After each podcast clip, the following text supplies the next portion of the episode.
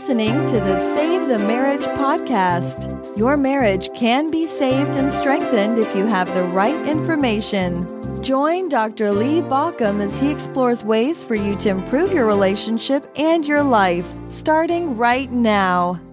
We all have limiting beliefs, the beliefs that hold us back from really moving forward in the way we want to. And it's hard enough when it's your own limiting belief, but what do you do when your spouse is holding on to that limiting belief, the one that pretty much negates any possibility in their mind of anything moving forward? Well, that's what we're going to talk about today on the Save the Marriage podcast. But first, let me tell you why we're talking about this. I'm right now answering uh, people who ha- are listening to the podcast. I'm answering their questions. They have to submit it to get that done, but I'm answering their questions as we go. Uh, and really, I'm looking forward to those questions that kind of apply to lots of us. So if you're interested in doing that, you can send me an email with your question at podcast at savethemarriage.com. That's podcast at savethemarriage.com. So let me give you some hints on how to best do that in a way that would make you most likely to be one of the questions chosen. I'm getting lots of questions every week, so I have to draw from those. But here's how you get your best chance. First of all, ask me uh, kind of a uh, midpoint question. So here's second what you want to avoid. The first kind of question that I'm not going to answer are the ones that are so specific to your situation that would only have uh, something that matters to your situation. That is actually a coaching question. Just because it's very specific and isn't applicable to the podcast doesn't mean it's a bad question. It's just the wrong format. It's the wrong place to ask that. If you have such a specific question as that, you probably want to get some coaching. So we're doing kind of the Goldilocks principle. That one is too specific. And then there are those that are too broad, like, so how do I save my marriage? That's why I created the Save the Marriage system to address that specific thing. And if you say, so how do you connect with a spouse? Well, that's also very, very broad and covers a lot. So I want to pull out subcategories of that. You might tell me, kind of why you think you're having a difficult time with uh, connection, and I can go into detail on that. So that's what we're d- dealing with today. And these limiting beliefs, we know from neuroscience, are what hold us back many times. And the interesting thing is, you've probably experienced it yourself, where you just felt like you could not do something. And because you felt like you could not do it, you, you didn't get there. And, and yet, if you could change that belief, suddenly things would happen. There are lots of uh, times in history when that shows up. The four minute mile is one of them. There was a long time when it was believed that it was humanly impossible to run a mile in four minutes or in less than four minutes. It was impossible to get to that place. Because of that belief, it didn't happen. And then one day, somebody decided they could do it, and somebody broke it, and then another person broke it, and another person broke it. And soon, it was very clear that there was nothing magical about the four minute mile. The four minute mile had been an obstacle in the mind not in reality. The same is often true when we're trying to build something or create something that really what has to happen is we have to have a new approach to it. So these limiting beliefs also get into our way or in our way in our personal life. So let me just read you this note from JJ. She says, I love your books and podcasts. I'm also working with one of your coaches on my specific situation. She's wonderful and gives me so much hope. I've been working on my own limiting beliefs, but my spouse has a strong limiting belief that, and this is the limiting belief, if we were meant to be, marriage would be easy. How do I work with this? I don't think it's true at all, but he does. Okay, so that's a very limiting belief. If you believe that marriage should be easy, then if it's not easy, that means something's wrong. In this case, if it were meant to be, if we were meant to be, marriage would be easy. That's kind of the limiting belief. So, first of all, I want to kind of address that limiting belief in case you hold on to it. And so you can see what happens when it hits there. And then I'm going to talk about some other limiting beliefs. And then I'm going to talk about, you know, what do you do in that case? Okay, so first of all, let's address that. If it were meant to be, marriage would be easy. Where else do we apply that in life? if I was meant to get a degree, then I wouldn't have to do any homework, right? If I was meant to get that promotion, then I shouldn't have to do any work at the office to get there. If I was meant to be a best-selling author, then I have, shouldn't have to write the book. I mean, yeah, I, I wish that were true for myself, right? Um, and and so there's so many of these places. You know, if I was meant to be in shape, I wouldn't have to um, uh, do any exercise. And if I was meant to be in good health, I shouldn't have to choose what I'm going to eat. It should just happen, right? That's not true anywhere in life, and yet we consistently apply it to relationships. It's a limiting belief based in what has been talked about as the fixed mindset. So, Carol Dweck talks about the fact that there are two mindsets we can have a growth mindset or a fixed mindset. The growth mindset says that we can get better at things. We can improve ourselves by working at it. That there's nothing that's really just meant to be and nothing that's just natural.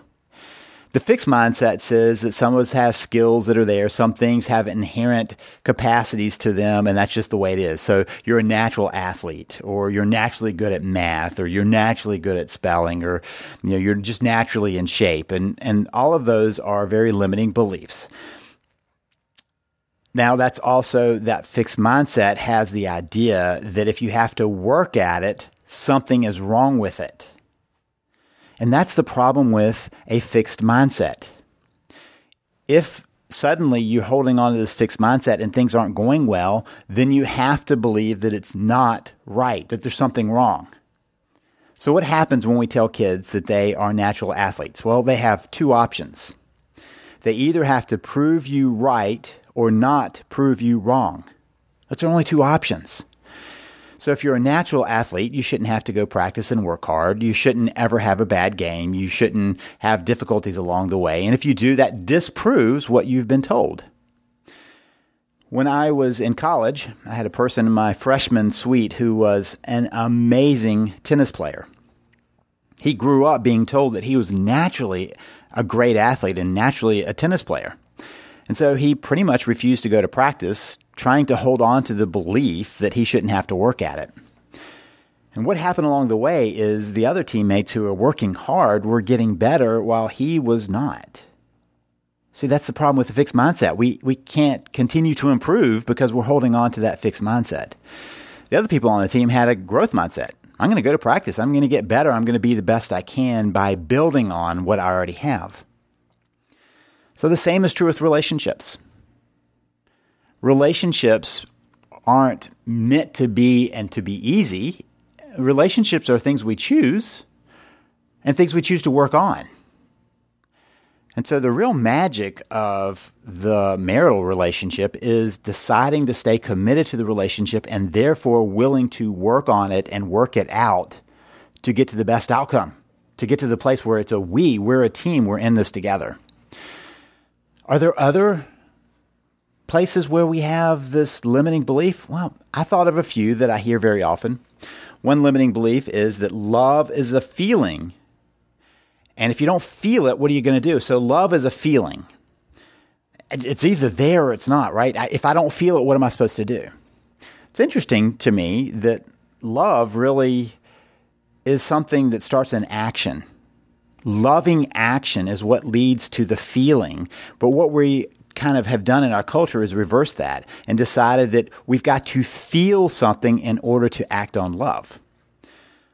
In the beginning of a relationship, you feel attraction, infatuation. I mean, that's the beginning point of any relationship, whether it's sustainable or not. That's the beginning point. You know, it's, it's kind of what we do in life at the beginning stages of trying, when we're dating and, and kind of trying on new relationships we can feel that sense of attraction, but at some point we go, yeah, this isn't going to work. Or maybe you just say, yeah, I don't even feel that sense of attraction. And so we're weeding out until we get to the place where we say, I'm attracted to this person and I see a future with that person. So then we enter into a cycle where that attraction starts us acting in loving ways. And when we're acting in loving ways, it leads us to feel more love, which leads us to act on that love, which leads us to feel that love, which leads us to act on love. And it's, it's a great expanding cycle unless we stop acting. when we start waiting to feel the love to act and we've hit, hit a place, maybe we've hit the pause button on the relationship or something else, and, and we've put a pause there so that we're no longer acting that way, we shouldn't be overly surprised that the feeling begins to disappear. It dissipates. And at that point, it's harder and harder to choose that action. It's much easier to keep a, a, good relationship going to be a great relationship than to take a struggling relationship and make it good. But it's well worth the effort. Remember what we talked about just a minute ago. It doesn't have to be easy to make it important. It's part of the process. So, one of those other limiting beliefs is that love is a feeling. You either feel it or you don't. And If you don't feel it, it's over. Another one is that once it's broken, there's no fixing it. And people tell me that, and I always find that kind of interesting because I don't see where else we really apply that. I mean, where else in life? You go to the doctor, oh, my arm's broken. I guess there's nothing we can do. Oh, my leg's broken. I guess there's nothing we can do. You know, we have some injury. And oh, nothing we can do. It's broken, right?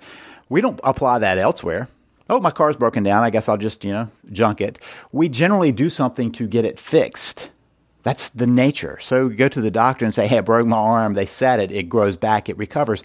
More than that, the nature of relationships is much closer to our physical organic body than it is to say a machine that may really break and be done. I mean, if I go and I, I shatter a plate, yeah, I might be able to put it back together, but it's always going to be shattered, right, at some level. Or if I take some piece of metal and I bend it back and forth and bend it back and forth and it snaps, it's, it's broken. But that's not the nature of relationships. Relationships are much more organic, where they can heal. That's the capacity of humans to find healing in life. And so relationships have a great capacity for that healing because we have a great capacity for choosing to move in loving, forgiving ways. So here's another limiting belief I have to give up myself to be in the marriage. That's one of the things that keeps people struggling in relationships. They're like, you know, I don't know if I really want to invest in this marriage fully. I'm afraid I'll have to lose myself. What they're missing out in that is that a marriage requires not for you to lose yourself, but to bring your best self into it. The best marriages are two people bringing their best selves into that relationship. Not the scraps and not losing themselves to it, but bringing their best self to it. That's what a we is truly about. We is not losing yourself to the mind meld of some relationship, but bringing your best self to it. And yet, that very fear of losing ourselves, that's the roots of the fear of intimacy. The roots of getting too close to someone and losing your own identity. It's just a false belief, though. Then there is that other limiting belief about you have to earn trust or you have to earn respect, right? They haven't earned my trust. They haven't earned my respect. I have that conversation many times. You know, I had an interview I did with Emerson Eggerichs that talks about love and respect. And, and he basically says that men have a much higher need for respect than they do for love, and women have a much higher need for love than they do for respect. Both need the other, but it's the primary piece. And so he talks about the fact that men are desperate for that feeling of feeling respected. And many times I've had that conversation with people, and, and the one spouse will say, Well, they haven't earned my respect. I can't respect what they're doing. And I ask the same about what about love? I mean, do you feel the same? They haven't you haven't earned you haven't earned their love, and they say, "Oh no, you have to have unconditional love." And so they change the rules when it's on one area and not the other. And Emerson's view is that there has to be a root place where you say, I give unconditional love and I give unconditional respect to some level. Now, that really means how you act lovingly and how you act respectfully. So let me take on the trust piece. I believe that trust is a gift that we choose to give. Some people never trust anyone. They won't give away that gift. There's no way you can ever earn it. Some people give it away so freely that it's it's very cheap. So it's it's a very cheap gift. So a more expensive gift or a cheaper gift. At some level, you have to decide what re- is required for you to give trust, and if it's been broken, to give it again. And that's something that each of us has to choose for ourselves. Are we making it too hard? Sometimes we make that barrier so high that somebody finally says, "You know, I give up. I'm not even going to try anymore." So when we think about somebody earning our trust, I think the bigger thing to recognize is at some point we decide to grant that trust, that we decide to gift that trust. And then the question is whether that person is going to hold on to that trust and treasure that trust like the valuable gift it is. Okay, so those are just a few more of the limiting beliefs, which brings us back to JJ's question what do you do when a spouse is stuck in this limiting belief? Well, the first is to make sure you don't get infected by that. You don't allow their false and limiting belief to get into you because it can. The second thing is you can't spend your time trying to convince them otherwise. One of the things that people do when they are in a strained relationship is they reinforce whatever they need they feel they need to push against. So if you're trying to help them see that just because you're not doing well doesn't mean you can't get to well, they're going to push against that and try to prove it wrong. So you also avoid getting into the conversations about these root beliefs. But when they do come up, I do think that it's fair because you it, just because you avoid bringing it up doesn't mean they will avoid it. I do think it's fair to use some of the stuff that I just talked about. So when a spouse is, well, if we were meant to be, a marriage would be easy, to simply ask them, do you apply that everywhere in your life? I mean, do you think that like in sales, if they're in sales or, or, or, you know, if they're a professional in, in your medical practice or your law practice or your accounting practice, or do you believe that? I mean, where else do you believe, do you believe that with your hobbies that if you were just meant to be, you, you wouldn't have to work at it or practice it and there wouldn't ever be any hard times? Let them face that. You, you don't have to answer it for them years ago, I had a, a client. Uh, there was a couple, and they were really struggling. And he said, "You know, I just I can't do this relationship thing. I'm just not good at it, and there's no way I can learn it." And I knew enough about this couple to know that there was a chink in that little armor that he was wearing. And I said, So let me ask you a question. Didn't you go to a, a sales conference last week? He said, Oh, yeah. And I said, Why'd you go to the sales conference? I mean, you're, you're a good salesperson. He said, Oh, but you can always be better. You can always learn new ways of doing things. And I looked at him and he looked at me and was a little surprised by his own answer. And I said, What if you apply that to your relationship? What if you apply that same mindset to the relationship and say, you know, maybe there are some skills that I can learn here? Maybe part of building a strong relationship is the fact that you struggle through some of the pieces to get to a better relationship. In that moment, he said, You know, you might be right. There may be some skills.